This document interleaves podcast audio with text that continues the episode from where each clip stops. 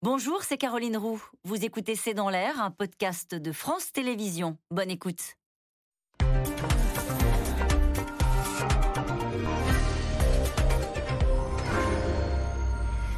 Bonsoir à toutes et à tous. Nous attendons vos questions SMS, Internet et réseaux sociaux pour alimenter notre discussion. Pouvoir d'achat, crise écologique, crise énergétique, guerre en Ukraine, finances publiques dans le rouge, réforme des retraites, réforme de l'assurance chômage.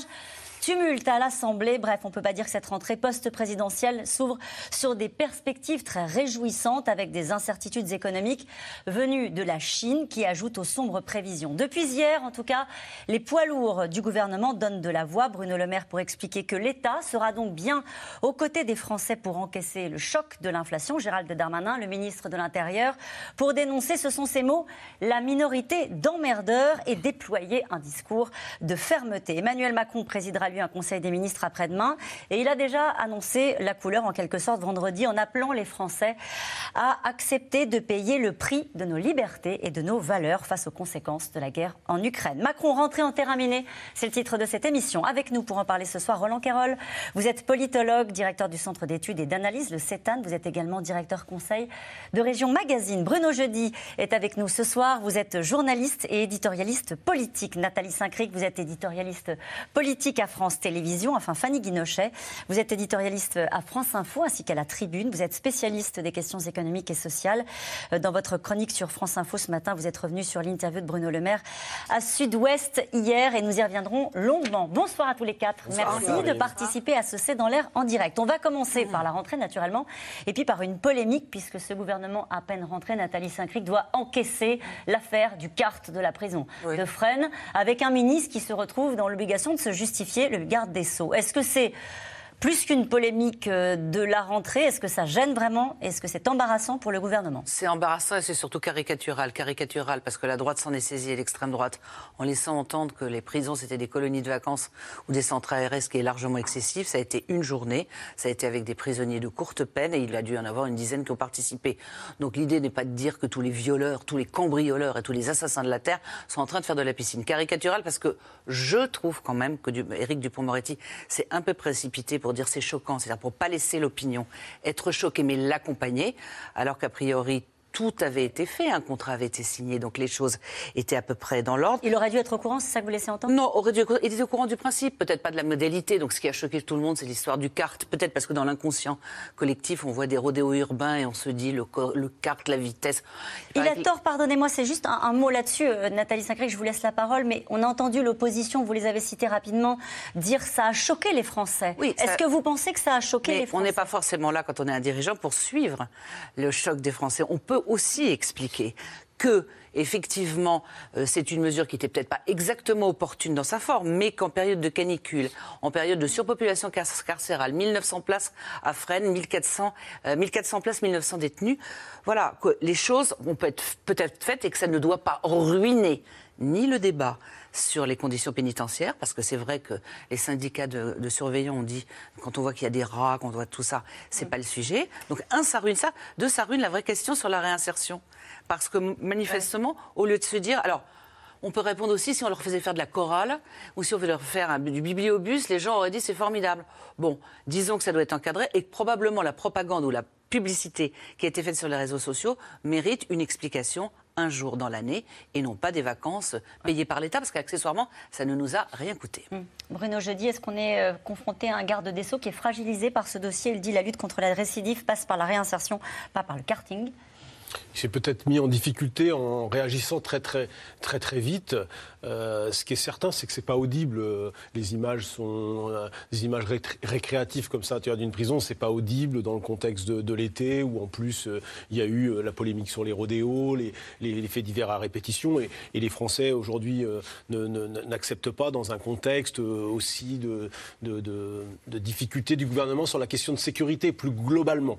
ce qui est certain, c'est que euh, c'est que ça risque de ruiner aussi tous les efforts qui sont faits en matière d'insertion. Il faut quand même savoir que Eric Dupont-Moretti euh, a longtemps été qualifié de ministre des prisonniers. Il avait commencé son, magistère euh, place Vendôme en allant visiter une en allant visiter une prison. Il a fait un certain nombre de choses très importantes justement sur la question du travail en prison. Bon voilà, alors il explique clairement que lui il n'était pas au courant de, du carte et qu'évidemment s'il avait su qu'il y avait c'est une faute de ne pas avoir été au courant? Bah, une faute de ne pas avoir été au courant. Non, il n'est pas au courant de tout. Le directeur de l'administration pénitentiaire ne l'était pas lui non plus, visiblement. Donc euh, il y, a- il y a eu un dysfonctionnement, un couac euh, dans les, dans les services. Euh, bon, voilà. Une fois passé cela, est-ce que c'est plus grave que cela? Est-ce que c'est une polémique de rentrée avec une opposition qui est chauffée à blanc et qui fait feu de tout bois?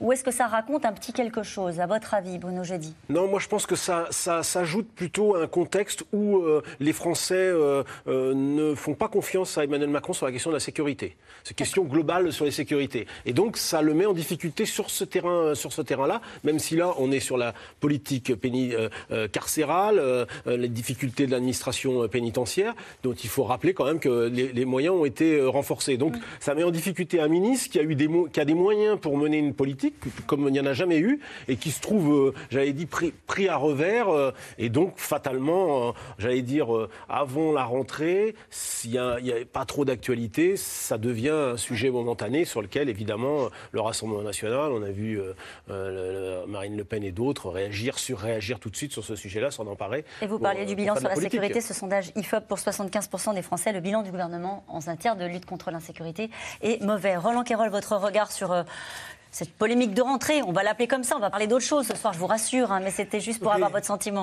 Oui, je suis d'accord avec ce qui a été dit. Au fond, euh, l'affaire elle-même, c'est pas grand-chose. Il y a beaucoup, de, de- dans des prisons françaises, d'activités récréatives ou culturelles, et c'est normal dans, dans le cadre de la réinsertion. Dans le cadre de l'amélioration des rapports aussi entre les détenus et les gardiens de prison, c'est très important qu'il y ait des activités dans la prison. Là, il semble que ce soit le mot karting Oui. qui ait euh, énervé tout le monde, parce que là, c'est plus du sport, ça doit être euh, de l'amusement forain, quoi. Bon, euh, de ce point de vue, c'est désolant, et c'est surtout désolant parce que ça va empêcher de parler sérieusement des prisons. Et c'est ça que je trouve absolument navrant, parce que nous avons quand même été condamnés au moins deux fois par euh, le- le- le- la Commission européenne des droits de l'homme, que nous savons que nos prisons sont surpeuplées, pas hygiéniques, dans un état souvent lamentable, mais maintenant, ça va donner l'image du CART euh, et de la prison 5 étoiles, ce qu'elles ne sont pas, qu'il faut quand même rappeler. Et puis, c'est Dupont-Moretti pour qui c'est pas bon. Parce que, est-ce que cette affaire aurait dégénéré à ce point en polémique sans lui? À votre avis? Ben non. Pourquoi? Parce que c'est lui qui vient dire, alors que bon, tout ça était en train de se calmer, euh, au fait, qu'est-ce que c'est que tout ça? Ça ne va pas, j'étais pas au courant. Quand on est un ministre, on est responsable de son administration. Si on ne le sait pas, on vient pas dire je ne savais pas, ou alors on vire les responsables. Et une fois qu'on les a virés, on dit moi je ne savais pas, c'est pas bien, on l'a viré, tout, tout désormais ira mieux. Mais cette espèce d'entre-deux, on garde les gens, on ne sait pas. Et on commande une enquête. Et on commande une et enquête. on commande une enquête. Franchement, ça va pas, ça va pas. Il faut aller plus vite, plus fort, dans le sens de la vérité. Et tout le monde a eu le sentiment qu'on la leur cachait. Euh, un mot sur, sur les sondages. Emmanuel Macron débute ce quinquennat minoritaire dans toutes les catégories de la population avec une Elisabeth Borne euh, qui a plutôt euh, poupe dans les enquêtes d'opinion. En tout cas, il y a une curiosité autour de, de la Première ministre. Euh, si près d'une élection, avec un climat, euh, je le décrivais en débutant cette émission, on va revenir ce soir sur tous les dossiers qui sont posés sur, euh, à la fois sur le bureau du président et de la première ministre, Euh, un climat de, de tension politique, un climat de tension économique, climatique, et un duo de l'exécutif euh, qui est déjà dans le chaudron. Oui, alors pour Emmanuel Macron, Alors c'est peut-être pas inhabituel, hein, Emmanuel- après une élection présidentielle, mais enfin... Alors pour Emmanuel Macron, j'allais dire c'est euh, c'est neutre et c'est pas très grave. Neutre parce que quasiment sa cote de popularité d'aujourd'hui, c'est celle qu'il avait euh, avant son élection. Ça a très peu ça a très peu bougé, pas d'état de grâce et euh, j'allais dire c'est presque normal qu'il n'y ait pas d'état de grâce compte tenu de- des conditions de sa de sa réélection et au fond le- la, question de la popularité ne sera plus aussi importante pour Emmanuel Macron. Je rappelle qu'il ne peut pas se représenter. Donc à la limite, il est libéré un peu plus de- un sujet de pour lui ça. Je ne sais pas si c'est plus un sujet, mais en tous les cas, c'est- plus le sujet central pour lui. Au fond, aujourd'hui, c'est qu'est-ce qu'il laissera comme trace, qu'est-ce qu'il va faire de son deuxième mandat, euh, quels sont les grands objectifs qu'il veut mener. Et c'est un peu ça qui manque aujourd'hui. Et c'est peut-être ça qui fait que dans l'opinion, aujourd'hui, le regard des Français, ceux qui ont voté pour lui, ceux qui sont favorables, sont toujours pour lui, et les autres, au fond, euh, c'est plus, le- c'est plus leur problème. Ce qui est plus intéressant, c'est ce qui se passe avec Elisabeth Borne. Je trouve qu'il y a de la bienveillance. Elle a plutôt euh, passé un été finalement pas si mal. Il faut se souvenir qu'au début, avant l'été, ici même, on se demandait si elle allait euh, passer l'été. Eh bien oui, elle passe l'été, Elisabeth Borne. Elle a pas fait avec, de faute? Avec son style, sans faute. Beaucoup de sobriété. Peut-être que c'est pas une personnalité, euh, voilà, qui est tonitruante, qui fait le Tour de France comme avait pu le faire euh, d'autres avant elle, mais elle installe quelque chose qui fait que je trouve qu'en tous les cas, elle ne, elle ne rend pas plus difficile la tâche de cet exécutif. Pour rappeler qu'ils n'ont pas de majorité absolue à l'Assemblée nationale, et pour l'instant, elle a plutôt posé, euh, j'allais dire, des, des signaux vers l'opinion qui, qui lui permettent de conserver euh, une certaine euh, bienveillance ou prudence, ou en tous les cas, on la regarde, on la condamne, elle n'est pas condamnée aujourd'hui à la sortie de l'été, ce qui est quand même pas mal avant un automne qui forcément va être compliqué. Il n'y a pas eu de sortie de route pendant ces vacances. Ça peut être dangereux, hein, les vacances. Hein. Il peut y avoir euh, des images, des polémiques mal gérées. il n'y a pas eu de sortie de route. Elle a transformé ses handicaps en qualité, c'est-à-dire qu'elle les a habillés. On la disait pas drôle, on la disait austère, on la disait vraiment pas olé olé. Elle nous a distillé quelques images, quelques ce qu'elle aimait, qu'elle aimait, euh, euh, comment dire, Armanet, Juliette Armanet. On a eu une chanson qu'elle mangeait des, mm. des smoothies, non pas qu'elle mangeait des graines comme aurait dit Emmanuel Macron. Un certain nombre de choses. Et puis elle a vendu son sérieux. C'est-à-dire, en gros, ok, je suis comme ça. Euh, peut-être que vous partiriez pas en vacances avec moi, mais moi je bosse, je travaille, et puis je fais des petites blagues, c'est-à-dire y compris la séance euh, tournée quand elle allait euh, de Matignon à l'Assemblée, où elle disait oh là là, ils n'ont pas d'autres questions, les journalistes que des questions. Tout ça, avec une espèce de côté pince sans rire, elle a réussi à retourner l'image. Et finalement, elle travaille. Et qu'est-ce que les Français lui demandent d'autre? Bah, De travailler. Oui, parce que Fanny Guinochet, on va entrer dans le dur hein, des sujets qui attendent le gouvernement. Les smoothies, ça va peut-être pas faire oublier euh, les attentes des Français sur le pouvoir d'achat notamment, mais aussi sur la gestion de la crise climatique dont on va beaucoup parler ce soir. Effectivement, et Elisabeth Borne, elle, elle prend son temps. C'est euh, c'est quelqu'un qui, mais déjà c'était le cas au ministère du Travail, elle prend le temps d'aller dans les dossiers. Elle a bien laissé gérer justement sur les polémiques ses différents ministres. Hein. Gérald Darmanin l'a beaucoup entendu cet été. Là, c'est Dupont-Moretti qui, qui monte en première ligne. Sur un certain nombre de dossiers, elle fait très attention. Elle est extrêmement prudente, extrêmement vigilante.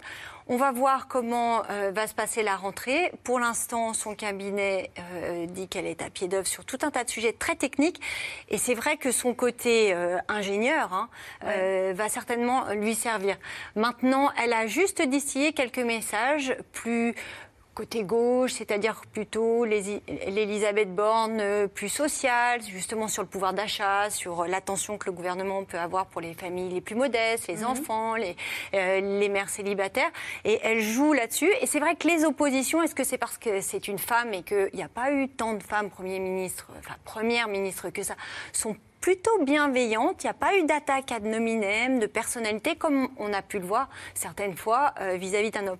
Par ailleurs, euh, quand on fait la comparaison, au début, euh, Édouard Philippe n'était pas non plus hyper connu. Il a gagné en popularité, en séduction, etc. Et Jean Castex non plus. Et à la fin, il a été regretté par les Français. Donc, donc on parlait d'Elisabeth Borne, mais le président de la République a pris la parole aujourd'hui. Il a mis en garde les Français en cette fin d'été, les appelant, je le disais tout à l'heure, à, à accepter de payer le prix de notre liberté. Ce sont les mots qu'il a utilisés il a même évoqué la force d'âme euh, nécessaire dans ce contexte incertain. Bref, le chef de l'État a choisi la gravité en cette rentrée, une posture selon les oppositions qui lui reprochent déjà euh, de faire de l'Ukraine et de la situation internationale un alibi. Magali Lacrose et Christophe Roquet.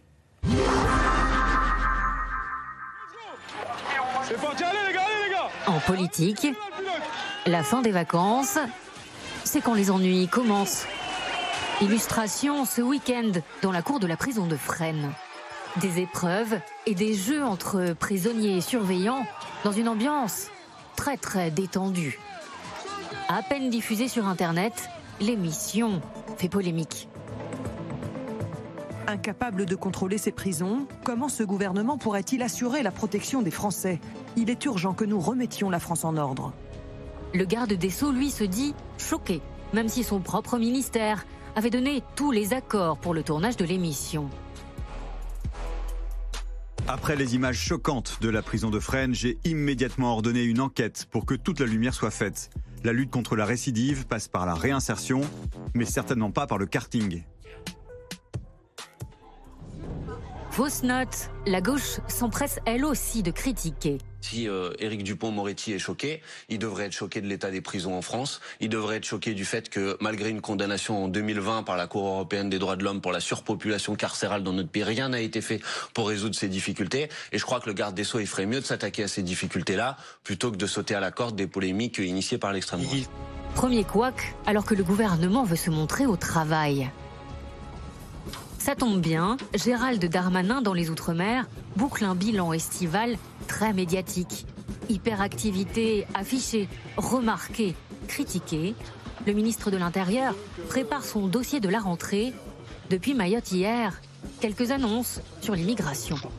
J'aurai l'occasion en septembre d'échanger avec toutes les forces politiques euh, du pays pour notamment suspendre le droit du sol tel qu'il existe ici à Mayotte. Les moyens technologiques et humains ne pourront pas tout tant qu'on aura encore cette législation qui permet aux gens de venir ici et très rapidement de pouvoir euh, euh, ne pas être exclus de, l'île de Mayotte.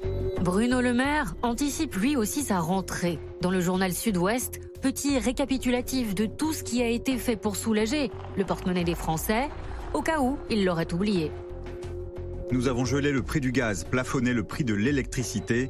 Sans ces mesures, les factures des Français auraient augmenté de 35 à 50% À Emmanuel Macron, le ton grave et l'appel solennel aux Français. Vendredi dernier, dans le Var, alors qu'il évoque la guerre en Ukraine, l'annonce de prochaines heures sombres. Je pense à notre peuple, auquel il faudra de la force d'âme pour regarder en face le temps qui vient, résister aux incertitudes, parfois aux facilités et à l'adversité, et unis, accepter de payer le prix de notre liberté et de nos valeurs. À droite, on feint de ne pas comprendre le propos pour mieux le dénoncer. Ces propos sont euh, extraordinairement inquiétants anxiogène euh, Qu'est-ce qu'il euh, euh, cache Qu'est-ce qu'il dissimule Le président de la République doit, doit s'expliquer. Est-ce que c'est sur le terrain militaire qu'il y aura un engagement plus fort? Est-ce que c'est sur le plan économique Et là, quelque part, est-ce que le président de la République veut pas mettre sous la responsabilité du conflit ses fautes intérieures? À l'Élysée, une nouvelle saison commence officiellement mercredi. Premier conseil des ministres et une rentrée sur tous les fronts sécurité, écologie, pouvoir d'achat. Une rentrée en terrain miné. Une question d'Alice dans l'Aude. Macron dit que nous allons devoir payer le prix de la liberté. Il en dit trop ou pas assez Que faut-il comprendre? Elle est un peu inquiétante, cette phrase. Elle est inquiétante, mais euh, au fond, c'est sans doute le rôle d'un président de la République de mettre son opinion au courant de ce qui est en train de se passer. Et ce qui est en train de se passer, c'est qu'il va y avoir une guerre plus longue que tout ce que les Français imaginaient en Ukraine et que la possibilité que cette guerre déborde d'une guerre russo-ukrainienne pour nous concerner plus directement les uns et les autres, elle est sur la table. C'est une des possibilités. Il est donc normal qu'ils le disent. Ce qui est évidemment embêtant, c'est qu'ils préviennent les Français qu'ils doivent être éventuellement prêts à payer le prix de leur liberté, alors que les Français, pour le moment, ils n'ont pas le choix d'avoir fait, ils n'ont pas le sentiment d'avoir fait un choix. C'est pas eux qui ont mis en, branle euh, des mouvements tels que leur liberté soit en cause. Et donc c'est un peu à double tranchant. Il a raison de leur parler sérieusement. Est-ce qu'il ne va pas un peu trop loin dans les phrases qu'il leur dit euh, Peut-être un petit peu? La force d'âme nécessaire dans ce contexte incertain. Soyez courageux, c'est du sang et des larmes. Sauf hein. que d'un coup, c'est beaucoup. Voilà. Ouais, ouais. Fanny Guinochet, votre, votre sentiment euh, Quand on regarde la situation et les projections économiques et ce qui vient, je disais tout à l'heure, c'est pas très réjouissant. Est-ce que c'est ça qu'il a à l'esprit ou c'est Certainement, c'est ce qu'il a à l'esprit. Effectivement, euh, on est quand même soumis à des, importations euh, de gaz et du côté des matières premières, le conflit avec entre l'Ukraine et, la Russie a des, incidences très fortes qu'on va certainement mesurer cet hiver. Tout à l'heure, vous receviez Thierry Breton qui disait OK, pour l'hiver prochain, euh, on a rempli les caisses euh, de gaz, les cuves de gaz à 80%, mais euh, c'est, on tiendra 2-3 mois, mais c'est si l'hiver n'est pas trop rigoureux. Et par ailleurs, du côté de l'électricité, c'est compliqué. Du côté de, l'ensemble, de l'unité, de la cohérence européenne sur cette question énergétique, ça risque de se Donc effectivement, l'hiver qui nous arrive, la rentrée, elle risque d'être difficile. Moi, ce qui me marque surtout, c'est les propos d'Emmanuel Macron plutôt graves. Euh, et de l'autre côté, un Bruno Le Maire assez optimiste finalement qui nous dit on est au pic de l'inflation dans son Sous-entendu, c'est bientôt fini. Sous-entendu, c'est bientôt fini. Il y aura une décrue des prix. Alors certes, il peut y avoir une décrue des prix, mais s'il y a une décrue des prix, c'est aussi parce qu'il risque d'y avoir une récession, parce que la Chine ralentit, parce qu'on va moins consommer. Donc l'inflation est un fléau, mais une récession, ça, va, ça risque d'occasionner des pertes d'emplois. Enfin, il y a d'autres euh, difficultés qui sont euh, guère plus réjouissantes. Mais c'est vrai que Bruno Le Maire fait euh, cette rentrée de façon optimiste en disant on a tout fait. Nous, en France, on protège les Français au niveau économique. On a mis beaucoup de mesures sur la table pour protéger le pouvoir d'achat, ce qui est vrai, hein, le bouclier tarifaire, la prime, la, remise sur euh, le litre de carburant qui va être augmenté dès la semaine prochaine et qui passe à 30 centimes d'euros contre les 18 centimes aujourd'hui. Et finalement, faites le dos rond, ça va passer. Ça va passer et au niveau des finances publiques, euh, il n'y a pas d'urgence puisque la priorité c'est d'accompagner le choc de l'inflation pour les Français avec cette phrase hein, qu'il a eue, il faut soulager le porte-monnaie des Français. Tout le monde le comprend. Effectivement, et dans cette interview, il n'y a pas un mot sur comment on finance si ce n'est, grosso modo, on aura l'occasion d'en parler, plusieurs réformes qui ne sont pas toutes dans l'opinion euh, très attendues favorablement, on va le dire comme ça, la réforme des retraites et puis la réforme de l'assurance chômage. Mais c'est vrai que la question aujourd'hui euh, des finances publiques, comment on paye, où on trouve l'argent, comment on finance ces mesures pour alléger, euh, pour aider les, Français face à l'inflation, elle va certainement venir dans le débat parce que je vous rappelle qu'à la rentrée, il y a un événement important budgétaire, c'est euh, on décide, c'est le projet de loi de finances et ça sera donc à l'automne. Et là, il y aura un débat au Parlement et comme Bruno Jeudi le rappelait tout à l'heure, il n'y a pas de majorité, euh, le gouvernement n'a pas de majorité absolue, il a une majorité relative, donc ça risque d'être un exercice assez compliqué. En tout cas, ce que je retiens de ce que vous venez de nous expliquer, c'est la différence de tonalité. Euh, à votre avis là-dessus, euh, Nathalie Saint-Cric, différence de tonalité entre un président très grave qui nous dit du sang et des larmes, va falloir être soudé parce que ça va pas être simple, je résume, et d'un autre côté, un Bruno Le Maire qui nous dit on est là, n'ayez pas peur, l'État est à vos côtés et de toute façon c'est bientôt fini. Il, faut comprendre quoi il faut comprendre qu'il y a une forme d'incohérence, qu'il y a une forme de politique, enfin de politisation des choses. Bruno Le Maire, c'est pas, un secret pour certaines personnes, comme Gérald Darmanin joue leur carte, donc veulent apparaître. Bruno Le Maire a été, est apparu comme le quoi qu'il en coûte, celui qui assure. Il emploie des termes assez populaires comme le porte-monnaie, en disant ce qui compte, c'est ce qu'il y a dans la poche des Français. Voilà. Après, on peut, les Français sont fondés, comme le disait Roland tout à l'heure, à ne pas comprendre qu'on leur demande des efforts. Moi, je trouve ça assez logique qu'Emmanuel Macron prépare les gens à une forme de sobriété. On en parlera peut-être tout à l'heure pas de, pas de décroissance, mais qui est de dire en gros si c'est 2 degrés de moins dans l'appartement, si vous devez éteindre la lumière et pas faire des feux d'artifice chez vous, si on ferme les devantures comme ça va être le cas, si on, on l'éclairage public et dans toutes les administrations, que les gens se, euh, se préparent à ça, surtout parce qu'ils considèrent quand même, j'ai cru comprendre une certaine évolution dans son discours, parce qu'on est passé des Gaulois réfractaires à l'idée qu'ils considèrent que les Français sont un peu des râleurs, qui sont jamais contents et qui en gros n'acceptent rien.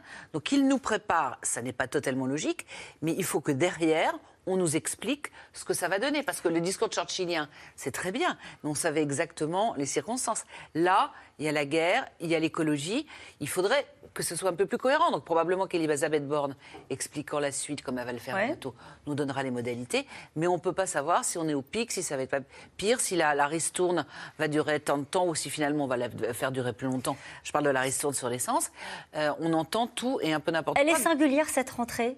Euh, Nathalie Saint Je pense que... de mémoire de journaliste politique, dire qu'une rentrée n'est pas sous tension, ça n'arrive jamais. jamais on, commence une émission en disant cette rentrée est détendue et ça va bien se passer.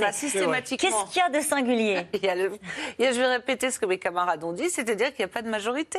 Il n'y a pas de majorité et il y a des envies, des ambitions. C'est-à-dire vous avez la NUPS, finalement, qui considère qu'elle a fait un super coup, ce qui n'est pas faux. C'est-à-dire que tout le monde se situe par rapport à la NUPS, du genre non, on ne veut pas être dans une liste européenne, et qui a décidé, avec sa caravane, de mettre le paquet à la rentrée. Vous avez les LR qui veulent émerger. Vous avez le Rassemblement national qui dit c'est peut-être beau pour la prochaine fois. Et vous avez une majorité Macron qui est déjà dans l'après-Macron. Donc, avec des personnalités qui se projettent, qui veulent exister à droite comme à gauche. Donc c'est effectivement, vous avez une forme de cohabitation entre Macron et le reste du monde qui peut Et quand vous dites le reste du monde, à cette liste que vous venez de faire sur les incertitudes politiques, on peut ajouter les incertitudes internationales, Absolument. Euh, économiques. Absolument. Et il le sait très bien. Il le sait très bien. Effectivement, et il y a quand même un fait, c'est qu'on a 6% d'inflation, un peu plus en France. Ce sont les derniers chiffres du mois de juillet. On n'a pas connu ça depuis les années 80. Et ça, c'est un fait quotidien que les Français mesurent chaque jour. Malgré les mesures ou, euh, mises en place par le gouvernement, on a une inflation très Avec élevée. un risque de récession. Avec un risque de récession derrière. C'est vrai que par rapport aux autres pays européens, on est nettement plus bas, mais n'empêche que les Français aujourd'hui, leur priorité numéro un, ça peut être la sécurité, mais c'est essentiellement comment on va tenir le budget, comment on va se chauffer cet hiver, comment on remplit le caddie, parce que les prix actuellement euh, flambent. Il va falloir rassurer euh, les Français. Et puis il va falloir aussi leur défendre une nouvelle méthode. Euh, vous nous faites les gros yeux, mais si, Non, non. il va falloir parler du CNR, puisque le 8 septembre, le président euh, et le gouvernement vont, défendre cette nouvelle méthode. hein. On se souvient l'idée euh, d'une réno- rénovation, d'une refondation du débat public euh, pour éviter les tensions, les crispations, avec des réformes, vous l'avez dit, qui vont venir, qui vont euh, être assez éruptives, hein, à n'en pas douter, que ce soit la réforme des retraites ou de l'assurance chômage. Le gouvernement, le, le duo de l'exécutif compte sur cette nouvelle méthode pour faire baisser ce niveau de tension qu'on vient de décrire ou pas? Surtout le président de la République. Alors il tient à cette idée, c'est lui qui, euh, qui nous a sorti ça de son, de son chapeau. Il devait mettre en place ce Conseil national de la refondation, puisque Oui, pas le nom. CNR de l'après-guerre mondiale, enfin il a repris l'acronyme et il l'a l'a remis à sa sauce. Donc le fameux CNR qui devait être- se réunir, euh, qui devait Oui. être installé juste après les législatives.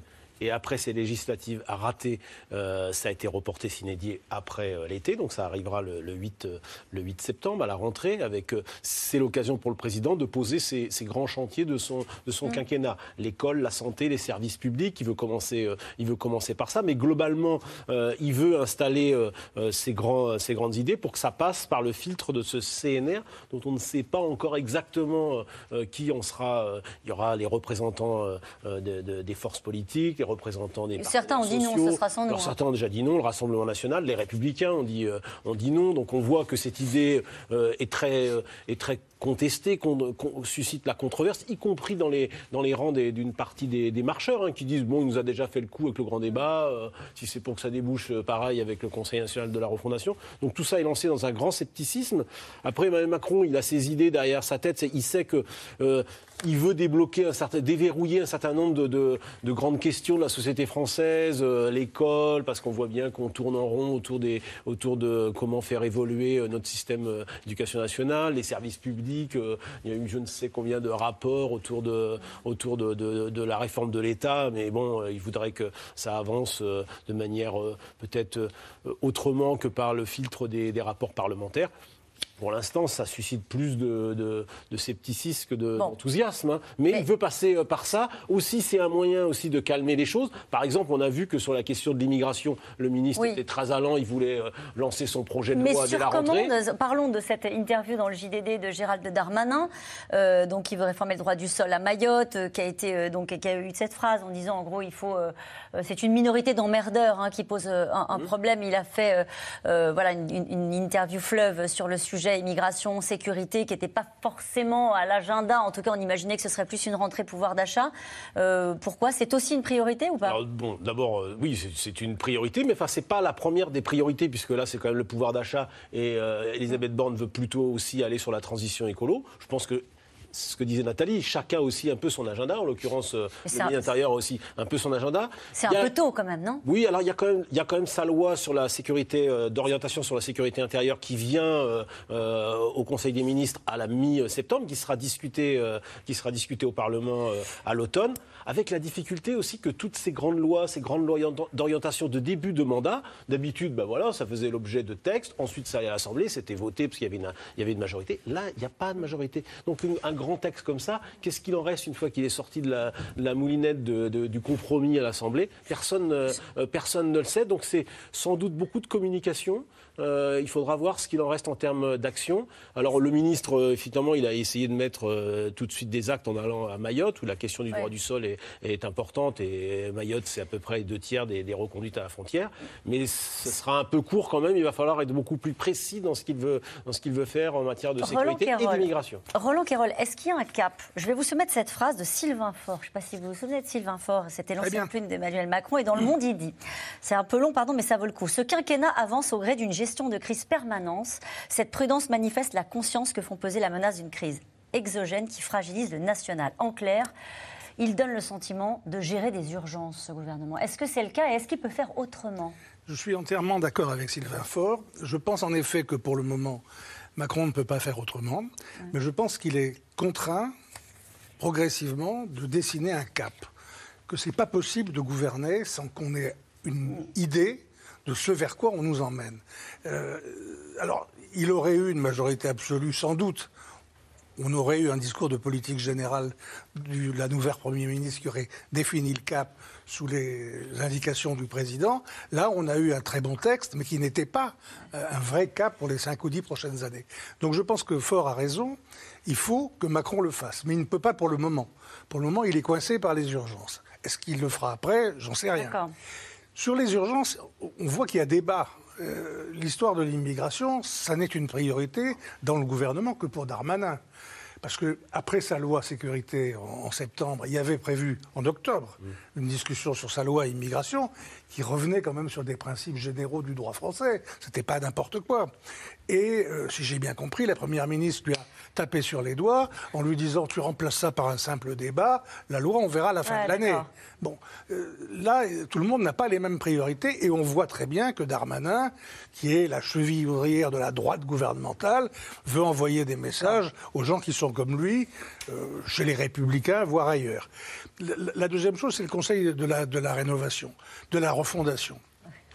Bon, euh, moi je pense que pour le moment c'est un gadget mystérieux, on verra bien, mais qu'il y a une espèce de, loi quand même, qui est que dans une démocratie, plus on cause, plus on permet aux gens de causer, et plus les médias acceptent le jeu. Ça c'est la méthode ben, Kérol, causer. Ouais, et mieux ça marche. Ça, ça, ça, dissout toujours un peu un certain nombre de crispations. Donc moi je pense que c'est ça l'objet. Bon, en soi, révolutionner tout. Surtout que c'est maintenant restreint à la santé et à l'éducation. Ça ne part pas sur des sujets les plus brûlants, importants bien sûr. Donc voilà, je crois que c'est fait pour ça. Et puis la troisième, c'est qu'ils ne vont pas oublier la politique. C'est pas un hasard, à mon avis, s'ils ont fait fuiter l'idée que sur le budget, on pourrait faire voter ça par un 49-3. Euh, vous savez ce que c'est le 49-3, je le dis pour ceux qui nous écoutent, c'est voilà le texte tel qu'il est comme ça, avec les amendements que j'accepte, etc vous votez le texte. non, vous votez pas le texte. Si vous n'êtes pas d'accord avec le texte, vous me renversez en même temps comme gouvernement. Si vous ne me renversez pas, c'est que vous acceptez mon texte. Ben, ça, je me dis, c'est pas impossible de faire euh, voter par cette assemblée-là un budget comme ça. Renverser le gouvernement sur son budget, alors qu'on voit bien qu'il y a des convergences qui existent pas mal, notamment avec les Républicains, parfois avec le groupe euh, LIOT, Territoire, euh, Progrès, etc. Ben voilà, à mon avis, ça, peut marcher, quoi. Pareil pour euh, la loi sur, l'assurance chômage. L'opinion publique, elle n'est pas très hostile à cette loi. Plus sur les retraites, elle est plus hostile sur la forme des retraites. Parce qu'on ne sait pas ce qu'il y aura dedans. Donc, moi, je pense que qu'un cas, l'ensemble de ce dispositif permet d'attendre le cap et, et permet de gérer le trimestre. Et si le cap, c'était l'écologie, l'environnement On va en parler. Incendie monstre, canicule, épisode climatique exceptionnel cet été a marqué peut-être euh, un tournant, une démonstration, en tout cas grandeur nature, des conséquences du réchauffement climatique, avec l'urgence pour l'équipe d'Elisabeth Borne d'apporter maintenant des réponses et un calendrier. La première est symbolique, elle est venue du ministre des Transports, Clément Beaune. Laszlo Gélabert, Thibault Grosse et Marion Devauchel. Le temps d'un été, ils sont devenus le symbole d'un gaspillage énergétique démesuré. Les jets privés de grande fortune, désormais traqués sur les réseaux sociaux par des internautes, comme sur ce compte Twitter suivi par plus de 60 000 personnes et qui publie les périples des avions de Bernard Arnault, Martin Bouygues ou encore Vincent Bolloré. Petit dimanche à la mer pour l'avion de Vincent Bolloré, si seulement le TGV Paris-Marseille existait. Le 8 août dernier, ce même avion a réalisé pas moins de 5 vols dans la même journée, au prix d'un lourd bilan carbone. L'opinion publique fait pression, le gouvernement répond. Le ministre des Transports s'empare alors de ce dossier brûlant. Parmi les pistes envisagées, obliger les entreprises propriétaires de jets à rendre public leurs déplacements. Je pense qu'on doit agir et réguler les vols en jet privé.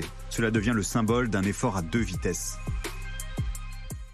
Un effort à deux vitesses, alors qu'en juillet dernier, Emmanuel Macron sonnait la mobilisation générale pour économiser de l'énergie. On va construire un plan, on va d'abord essayer bah, de faire attention collectivement le soir euh, aux éclairages, quand ils sont euh, inutiles.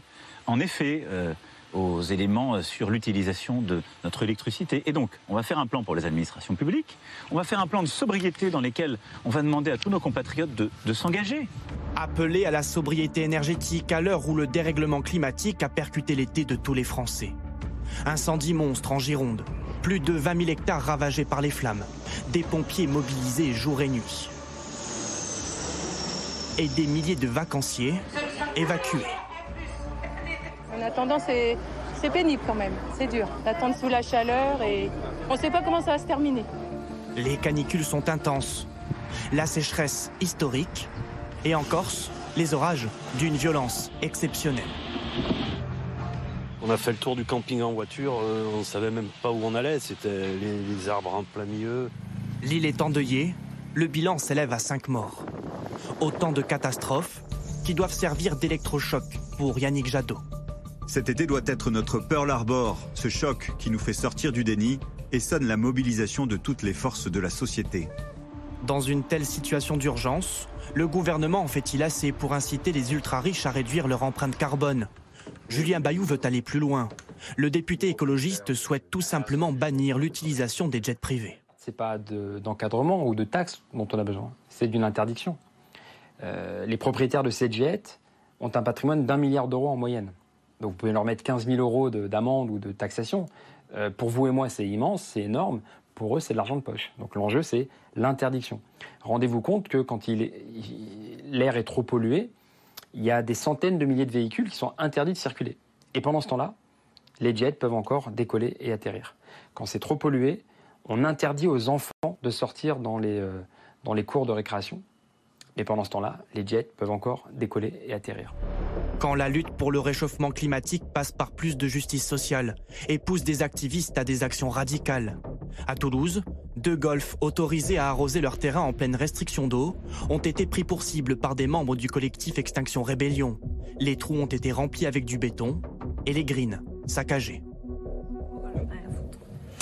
Et une question d'Henri en Gironde. Pourquoi interdirait-on de rouler en voiture thermique alors que les milliardaires se déplacent en jet privé?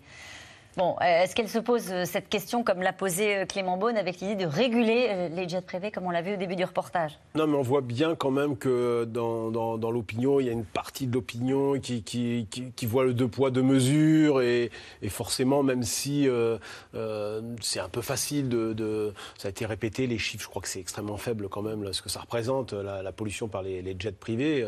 mais il n'en reste pas moins que ça va être difficile de ne pas passer par une phase de régulation. Et je pense que Clément Beaune, entre le bannissement des jets privés, comme le, comme le, le- le- le souhaite euh, Julien Bayou, l'écologiste, qui n'est pas sur, c'est pas surprenant sa prise de position. Ouais. Il est toujours sur une- c'est- chez nous, les écologistes, ils sont radicaux, donc euh, ils ont des positions radicales. Mais il considère que pour faire bouger les choses, à un moment donné, il faut de la radicalité. sont peut-être peut-être qu'il faut de la radicalité, mais peut-être que la radicalité doit être placée aussi lorsque sur des sujets qui me semblent sans doute plus peut-être plus euh, plus importants. Euh, les jets privés, c'est un élément de pollution incontestable, mais ça reste assez faible par rapport au niveau de, 0,02%, au niveau de- tout à niveau de Breton, pollution. hein. Et après l'été chaotique que nous avons euh, connu, euh, des incendies, aux, aux inondations et aux mini-tsunamis qu'on a pu voir dans certains coins de- euh, du pays, euh, il y a sans doute d'autres priorités. Mais il n'en reste pas moins que je pense que Clément Beaune euh, fait de la politique et comprend qu'il y a un sujet et qu'on va passer par des phases de régulation. Peut-être que ce sont Pardonnez-moi, qu'il y a un sujet, qu'il y a un sujet, ça veut dire sur l'acceptabilité des Français, des efforts qu'on va leur demander, sur les prix, sur la sobriété. C'est ça, à sur votre la avis sobriété. La question Ouais. de la sobriété est centrale sur le, euh, de- dans le discours. Il sera d'ailleurs au, au centre du discours d'Elisabeth Borne qui, qui va faire un discours sur cette question, sur cette question MEDEF au MEDEF, sur la question de la sobriété. Euh, Je rappelle qu'elle est première ministre en charge aussi de la planification euh, écologique. Elle l'oublie pas, elle a été ancienne ministre de la transition écologique et je pense que ce discours est très attendu et, on va voir comment elle va présenter les choses parce que la question de la sobriété est très difficile à servir euh, aux Français aujourd'hui. C'est- compliqué, mais on voit bien qu'on a une prise de conscience qui, quand même, euh, est en train de se faire. Et l'été chaotique, l'été chaos qu'il y a eu sur le plan euh, climatique. euh, Oui, alors euh, certains qui nous regardent euh, et qui ont de la mémoire, ce soir se disent que des prises de conscience, Nathalie Saint-Cric, il y en a eu. Il y a Euh, Il y a eu. des étés de canicule, il y a eu des rentrées où on se disait cette fois-ci rien ne sera comme avant, et puis finalement on prenait en de bonnes 2019, vieilles habitudes. En 2019, effectivement, une canicule. Il y a eu un certain nombre d'images qui sont venues de dérèglement. Et on a vu dans les sondages, parce que c'est pas quand même totalement infondé les sondages, et dans les baromètres, voir euh, le, le désrèglement climatique euh, arriver en 1, c'est-à-dire dé- dépasser l'immigration et la sécurité, dépasser euh, le pouvoir d'achat comme maintenant. Le problème est de savoir si ça va être durable. Euh, et si ça va, effectivement, les gens vont prendre conscience, un petit peu comme le disait Emmanuel Macron, que c'est une sorte de guerre, et vont considérer, et là j'en reviens à la déclaration de Clément Beaune, que c'est pas deux points de mesure. C'est-à-dire que, que les jets volent ou volent pas, ça va rien changer. Simplement que dans un pays extrêmement égalitariste, ce qui n'est pas forcément le cas dans d'autres pays, en Angleterre, en Allemagne ou aux États-Unis, on ne veut pas forcément que tout le monde ait la même chose.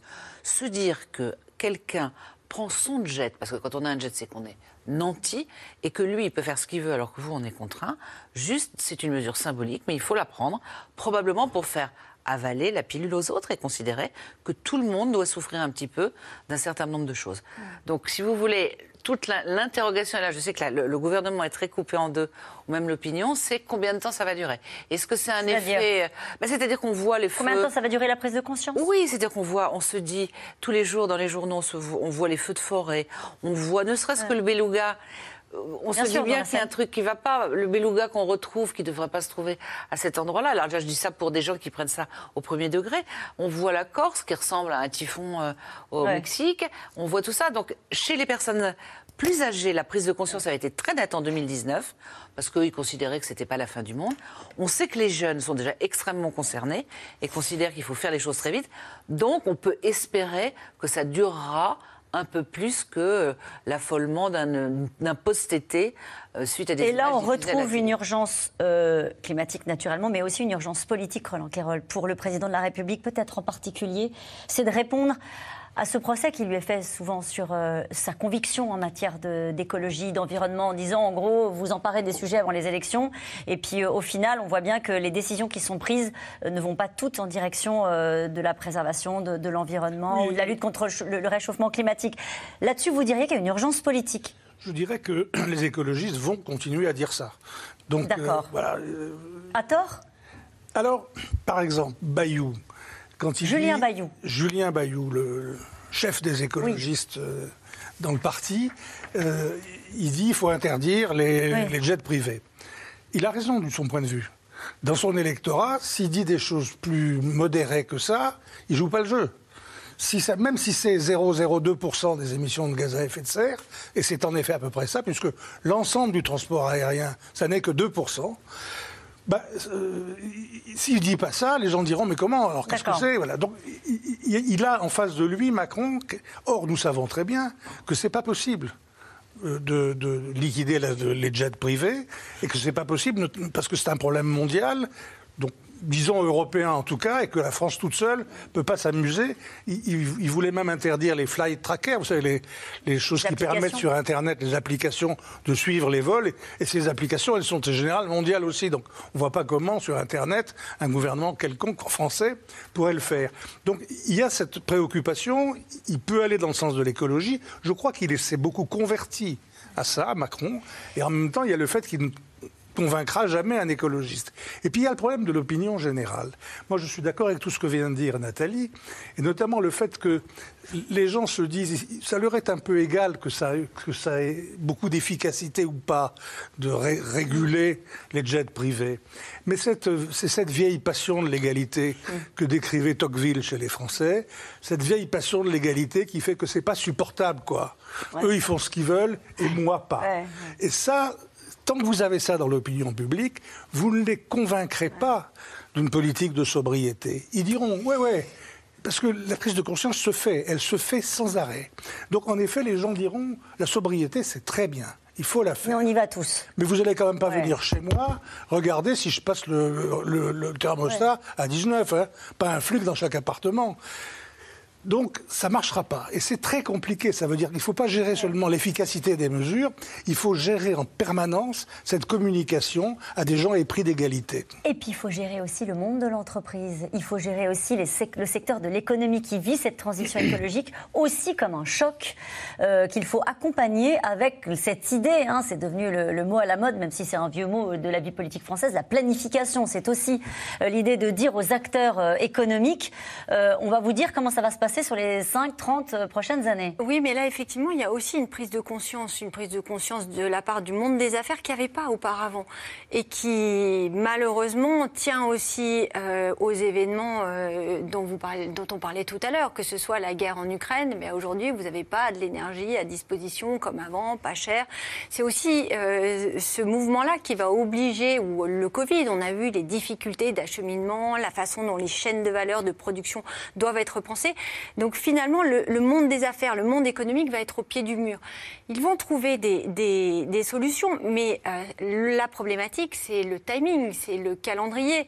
Et euh, le gouvernement va accompagner, même au niveau européen. Hein, il n'y a pas que les Français qui réfléchissent à ces questions de sobriété. Il va y avoir cet accompagnement qui va se faire. Mais c'est vrai que le timing, le calendrier entre les images, l'émotion que ça suscite, et puis le temps qu'on va mettre à trouver d'autres solutions, en passant par euh, de l'hydrogène, l'innovation, va être un peu plus long. Et on arrive dans un débat, souvenez-vous, au moment de la crise des Gilets jaunes, on disait il y a une différence entre la fin du mois et la fin du monde. On y est toujours. On est en plein dedans. Et on est aussi en plein dedans entre des, des Français qui vont se serrer la ceinture pour essayer de tenir la fin du mois parce que les factures de chauffage, parce qu'à un moment, le bouclier tarifaire risque d'être en tout cas euh, amenuis, euh, et euh, qui vont faire l'arbitrage sur la fin du, du mois. Et puis, euh, de l'autre côté, des nantis, des personnalités, alors c'est surtout les chefs d'entreprise, mais aussi des politiques. Il va y avoir, on va leur demander une exemplarité. Et regardez comment, rien que le vol du, en Falcon, je crois, de Jean Castex pour aller les voter avait été mal perçu. Il y a eu deux, trois petites choses comme ça qui vont aussi toucher. On est dans du symbole, mais c'est aussi de la politique et ça compte aussi quand Elisabeth Borne dit il faisait 40 degrés à Matignon, mais j'ai coupé la clim et tout le monde euh, euh, va être chaud. Bon, euh, c'est du symbole. C'est du symbole, mais la crise des Gilets jaunes, elle est partie aussi sur une question euh, climatique. Derrière, il y a un risque de crispation sociale. Et ce qui fait toujours peur à un gouvernement, on parle beaucoup de rentrée sociale, ce sont les jeunes. Et les jeunes, la mmh, question climatique, certes, les plus âgés, les quarantenaires, les, même les personnes âgées en prennent conscience. Mais les jeunes, c'est le seul truc quasiment qui les intéresse. Mais comment est-ce qu'on vont pas voter Ils ne vont pas, ils, ils, vont pas dans les urnes. On l'a vu, ils se sont beaucoup abstenus, mais ils sont sur les réseaux sociaux à traquer. Ils sont effectivement dans des associations de militants. Et c'est vraiment un sujet, pour le coup, euh, qu'ils vont défendre.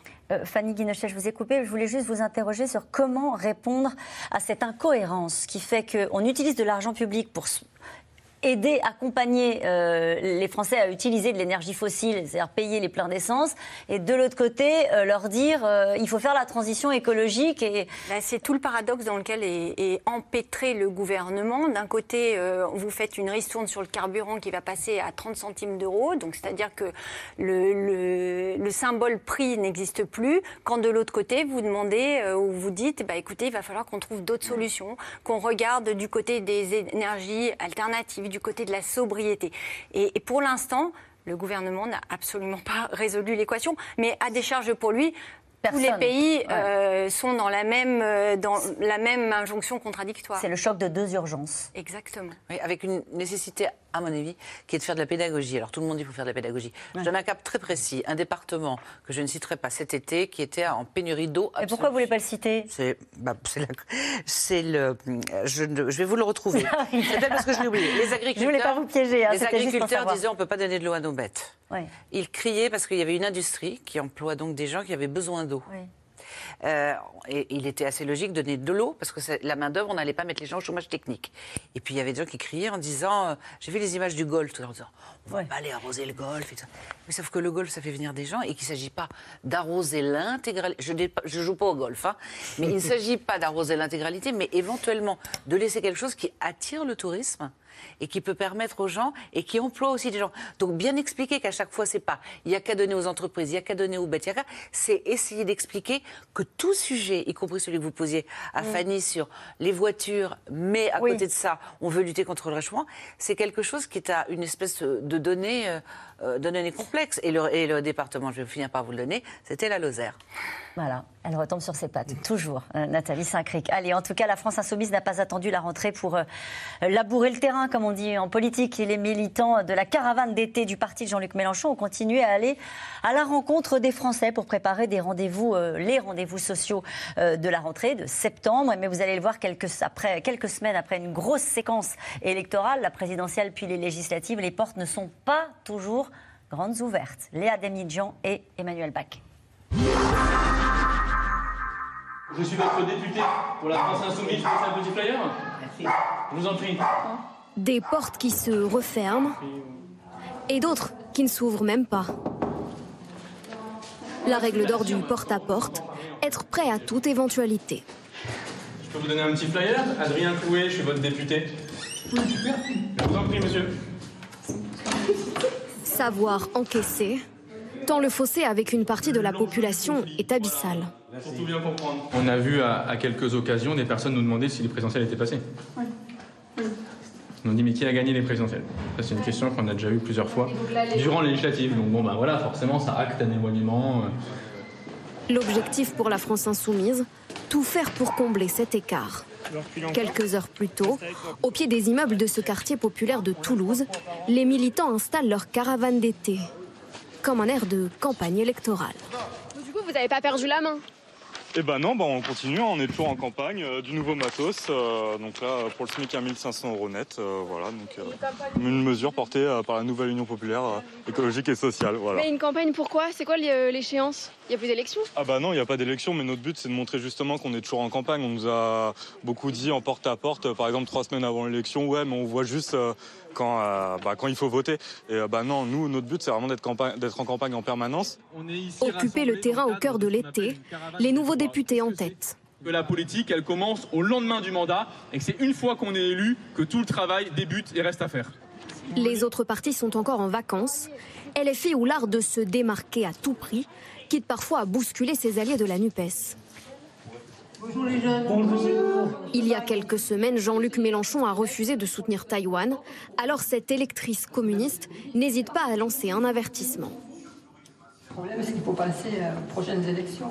Ça fait peur. Donc, il faut surtout euh, ne pas s'éclater, tout, tout le groupe euh, NUPES, et essayer de mettre de côté nos, nos différences pour se rassembler sur ce qui nous, qui nous assemble, parce que sinon, on ne peut pas s'en sortir. Il y aura le Front National aux prochaines élections. hein. Toute l'après-midi, le porte-à-porte se poursuit. Nous retrouvons le nouveau député de la circonscription, Adrien Clouet. Et un sujet écrase tout, le pouvoir d'achat. Nous, euh, à la France Insoumise et euh, la gauche dans son ensemble, on s'est battu et on continue de se battre à l'Assemblée pour que les salaires, les allocations, les retraites suivent.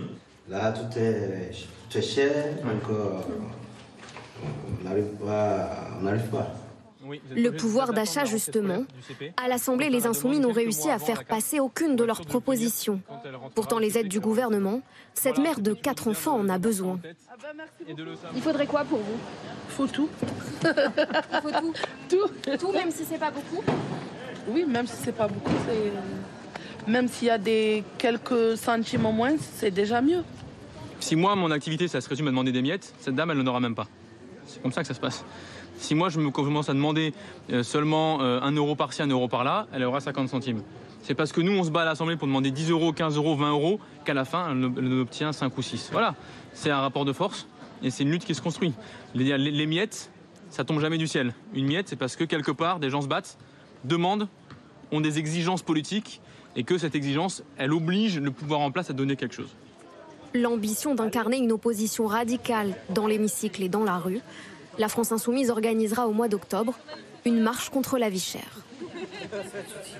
Et cette question de Michel, en Meurthe-et-Moselle, les députés LFI pour le bazar à l'Assemblée et Mélenchon pour le bazar dans la rue Bon, euh, est-ce que c'est vraiment comme ça que ça va se passer, euh, Roland Carroll Ben, là- Là, c'était un- c'était pas l'idée de faire le bazar. C'était au contraire l'idée de montrer qu'un parti politique allait euh, dans les quartiers populaires dans les villes populaires, voir les électeurs, parler avec eux, leur donner la parole. Euh, D'ailleurs, en, en- en posant votre, en, en- en lançant le reportage, Oui. vous avez dit une chose fausse, qui, dit- qui en fait c'est- est vrai, est vrai sur le fond. Vous avez dit les militants de LFI, LFI lance. Or, c'était théoriquement les caravanes de l'Union populaire. Ah oui. Et en vérité, Ouais. il y a que les gens, euh, il y a bien que les sûr. gens d'LFI. Et c'est et c'est aussi euh, très significatif ce, ce qu'on vient de voir. Théoriquement, c'est l'ensemble de la gauche qui se promène, et c'est uniquement les gens d'LFI. Donc, Ce que vous voulez dire, c'est qu'en en fait, euh, ils ont écrasé, ils ont plié le match à gauche? Ils ont, non seulement ils les ont pliés, mais ils ont proposé aux autres partis de gauche de se joindre à eux dans ces caravanes et personne n'est venu. Ils ont autre chose à faire l'été, les écologistes, les socialistes, que d'aller se balader avec les gens des LFI par un truc organisé par eux. Mm. Ça en dit aussi sur le fait qu'ils vivent une alliance électorale qui leur a rapporté aux uns et aux autres, mais ils n'ont pas très envie d'aller beaucoup plus Mais ce loin. qu'il y a dans cette question de Michel, c'est l'idée de dire euh, le, le- le bazar dans la rue. C'est-à-dire que l'inquiétude euh, qui exprime cette question, et on en a d'autres, euh, j'imagine, ce soir, c'est de dire, social. au fond, euh, est-ce que ce qui nous attend, c'est pas ce qui est en train de se passer notamment en Grande-Bretagne où l'inflation est à 10% c'est le, ba- le- le bazar, comme il dit, dans la rue Fanny Guinochet. C'est la crainte du gouvernement, même si euh, vous avez un, un Bruno Le Maire qui La dit qu'il est, qu'il est confiant. Là, quand vous regardez euh, en Angleterre, certes l'inflation est à 10%, mais vous avez un certain nombre de secteurs essentiels de l'économie qui se mettent en grève, que ce soit les ports, les postes, euh, la justice, euh, pour dire, écoutez, au niveau des salaires, ça ne suit pas et on ne veut pas une inflation qui soit aussi forte. Du côté, en France, la conflictualité, en tout cas les, les mouvements sociaux dans les entreprises, n'ont pas augmenté euh, là cet été. Mais c'est vrai que le risque, c'est que ce soit attisé par certains euh, groupes politiques ou même syndicats. Euh, la CGT a prévu une grande marche ou en tout cas un mouvement où il y aura 29. des grèves le 29 septembre. Il faut voir si ça prendra ou pas, mais il y a toujours un petit risque, on ne sait pas.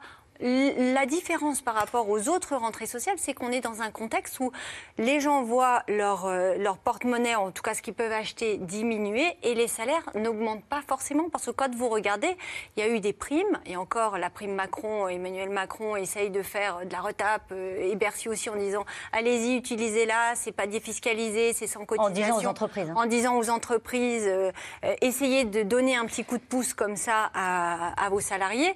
Mais c'est vrai que la question des, des, des augmentations de salaire, elle va certainement être là euh, cet automne. Ça fait longtemps qu'on en parle, Fanny Guinochet, des augmentations de salaire. euh, Oui, ça fait longtemps qu'on en parle, mais regardez cet été, il y a eu beaucoup de démissions. On commence aussi le, le rapport euh, de force entre les salariés et les chefs d'entreprise change un petit peu par rapport à des années de chômage. On est à 7,4% de chômage. On a un chômage qui est plus bas par rapport à l'avant-crise. Donc Alors- vous a- ça dépend des secteurs, évidemment, ça dépend des départements, ça dépend des territoires, mais vous avez quand même dans certains métiers, vous avez, il y a qu'à voir la restauration, eh bien il y a un rapport de force qui change. Mais vous avez commencé votre intervention en disant naturellement le gouvernement fait très attention au climat social. Et Roland Quirol disait tous les gouvernements et sans doute que tous les gouvernements européens ont cette, ont cette crainte dans le contexte international et économique euh, qui est le nôtre. Mais euh, dans ce contexte-là, justement, est-ce que la réforme des retraites, la réforme de l'assurance chômage, même si c'est pas exactement la même perception par l'opinion publique, est-ce que ça, c'est pas de nature à réveiller des, des colères? On se souvient avant les vacances, Laurent Berger, il disait annoncer à la rentrée le report de l'âge légal de départ à la retraite, c'est le chaos social. Absolument. Alors pour l'instant, ils sont sur une réforme de retraite en disant le report de l'âge plutôt 2030, c'est-à-dire à un moment donné où il n'y aura plus d'Emmanuel Macron, enfin il y aura quelqu'un d'autre. Bon, il est évident, pour répondre aussi à la question de Michel, que la France insoumise, NUPS et les autres ne s'interdisent rien et régulièrement disent que tout ça va ensemble, le combat à l'Assemblée, le combat dans la rue, le combat éventuellement une jonction avec les syndicats, même si les syndicats n'aiment pas trop être doublés euh, par la France insoumise. Donc en clair, ça ne veut pas dire que ça sera forcément le bazar, ça veut dire que tout est possible. Et Tout est possible et tous les leviers seront utilisés pour des gens qui considèrent que c'est une forme de nouvelle révolution qu'il faut faire. Ça, c'est le premier point. Et puis sur le, le- sur le problème des, des, euh, des salaires, euh, il y a effectivement comme le dit Fanny, Oui. probablement un espoir qui est que les choses s'améliorent. Je lisais un papier dans le monde aujourd'hui disant que les chauffeurs de bus, on n'en trouvait pas. Ils étaient payés 450 euros net par mois parce qu'il faisait un petit peu d'horaire le matin pour, pour déposer les enfants et puis le soir. Bon, tout ça est en train de s'améliorer probablement. C'est-à-dire que la pénurie, donc on peut espérer que les choses s'arrangent, mais il est évident, et pour je réponds enfin à votre question, que sur les retraites, l'assurance chômage, et le, voire le RSA conditionné à 15 ou 20 heures de travail, c'est probablement des choses. On va attendre le budget, ils vont voir, je pense, comment ça se passe. Et puis c'est peut-être pas la peine de se prendre tout en même temps. En tout cas, c'est pas acté sur le calendrier de manière très ferme. C'est acté à terme, sur le, ça doit être fait d'ici. Mais le moment précis, j'ai l'impression que c'est un peu plus flou. Merci. Et on revient maintenant à vos questions. Il y a une question de Julien dans l'Hérault. Une journée exceptionnelle en prison organisée dans les règles et à but, euh, à but caritatif et préventif. Où est la polémique? Bruno Jeudi.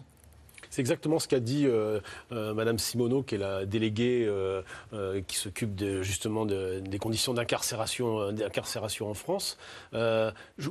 si, parce que je pense qu'on est dans un contexte où ces images récréatives ne sont pas audibles et ne sont pas acceptées par les Français. Alors peut-être parce qu'il n'y a pas eu, le ministre n'a pas fait justement peut-être, j'allais dire, euh, pris ses responsabilités, dit ben oui, euh, je, il ne devrait pas y avoir ces images, ou en tous les cas expliquer qu'il y a aussi une politique d'insertion que les Français connaissent pas. Les Français ne savent pas qu'il euh, y a une, politique d'insertion, y compris en faisant du VTT, du cheval. ça ne devait pas sortir en clair. Parce que moi je me souviens d'une polémique quand on a. À partir du moment où ça sort. On s'est posé des questions sur les écrans de télé dans les prisons, les gens disaient oh, les écrans plats pour les détenus, sauf qu'il n'y avait plus que des écrans plats.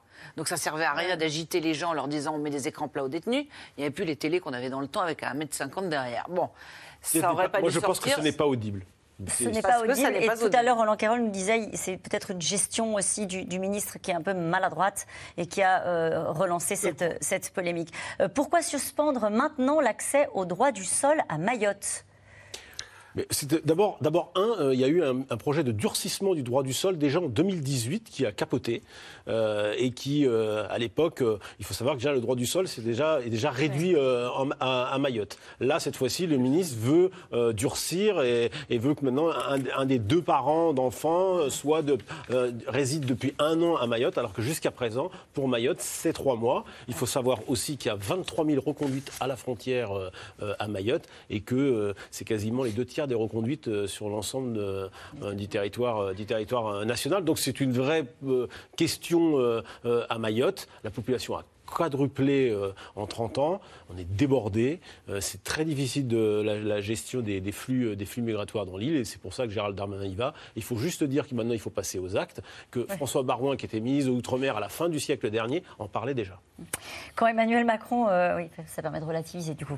quand Emmanuel Macron appelle les Français à accepter de payer le prix de la liberté, pense-t-il au jour où disparaîtra le bouclier tarifaire sur l'énergie, Fanny Guinochet alors effectivement, l'idée du gouvernement pour le moment, ça n'est pas de le faire disparaître totalement, ce bouclier tarifaire, mais c'est à partir de l'année prochaine, donc janvier 2023, de euh, le moduler en fonction des revenus des Français. Après, il faut que ça passe au niveau du Conseil constitutionnel, mais l'idée c'est on vous aidera à payer votre gaz votre électricité euh, si vous êtes euh, parmi les foyers modestes. En revanche, les plus aisés, eux, paieront le prix fort.